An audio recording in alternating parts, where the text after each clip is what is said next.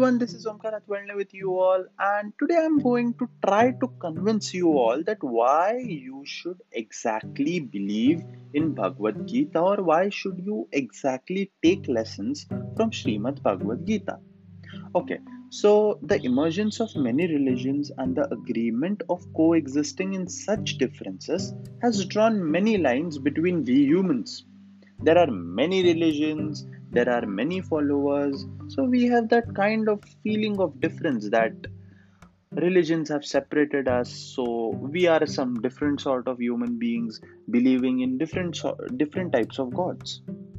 But you see there are many religious books many religions so many religious books who claim to have the divine knowledge and guide to guide us towards the path of enlightenment Okay, so me being a Sanatani, me being a follower of Hinduism, I am more close towards Bhagavad Gita than I am to Quran or Bible, or and I don't intend to offend any of uh, the followers of these two books. But you know, I personally feel that Srimad Bhagavad Gita does the work perfectly to drive us near to the solutions of all our problems. Unlike the Vedic injunctions, unlike the Vedic texts, unlike the Vedas, Bhagavad Gita is not comprised of any sort of rituals except one cleansing yourself. Each and every religion we hear or talk about speaks about only one thing or preaches about only one thing the supreme position of the Lord, the supreme position of the Almighty. All the religions praise the Supreme Being. Though we know that Hinduism is a very diverse religion, Bhagavad Gita still advises us to consider Sri Prabhu Narayan, the supreme personality of Godhead. You may have a question why only Narayan?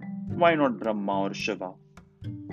That I will be surely explaining in the later episodes, but for now, we say that Sri Vishnu is the supreme personality of Godhead. People fear or rather hesitate to read Bhagavad Gita or any religious texts as they doubt that it would be breaking the rules of their religion or their severe pledge to remain secular. Let me tell you, friends, don't consider Bhagavad Gita as a religious sermon at all. Consider that the Supreme Being Himself, or rather, it is a set of guidelines for you to stay happy and emerge as a successful mortal in this land of death. See, if you are an atheist, just ignore the word part.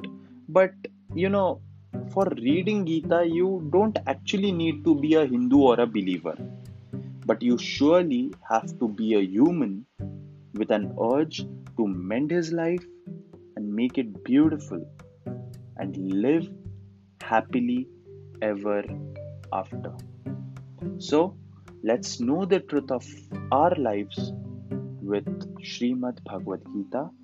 I hope you will be surely looking out for my later episodes. I hope that we have a very fruitful discussion.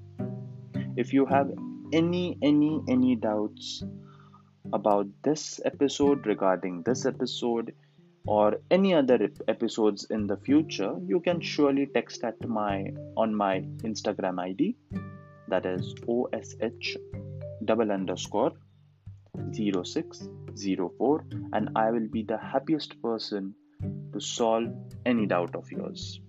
Let's have a fruitful exchange of ideas and do stay tuned for my next episodes. Jai Shri Ram. Thank you everyone. Have a nice day.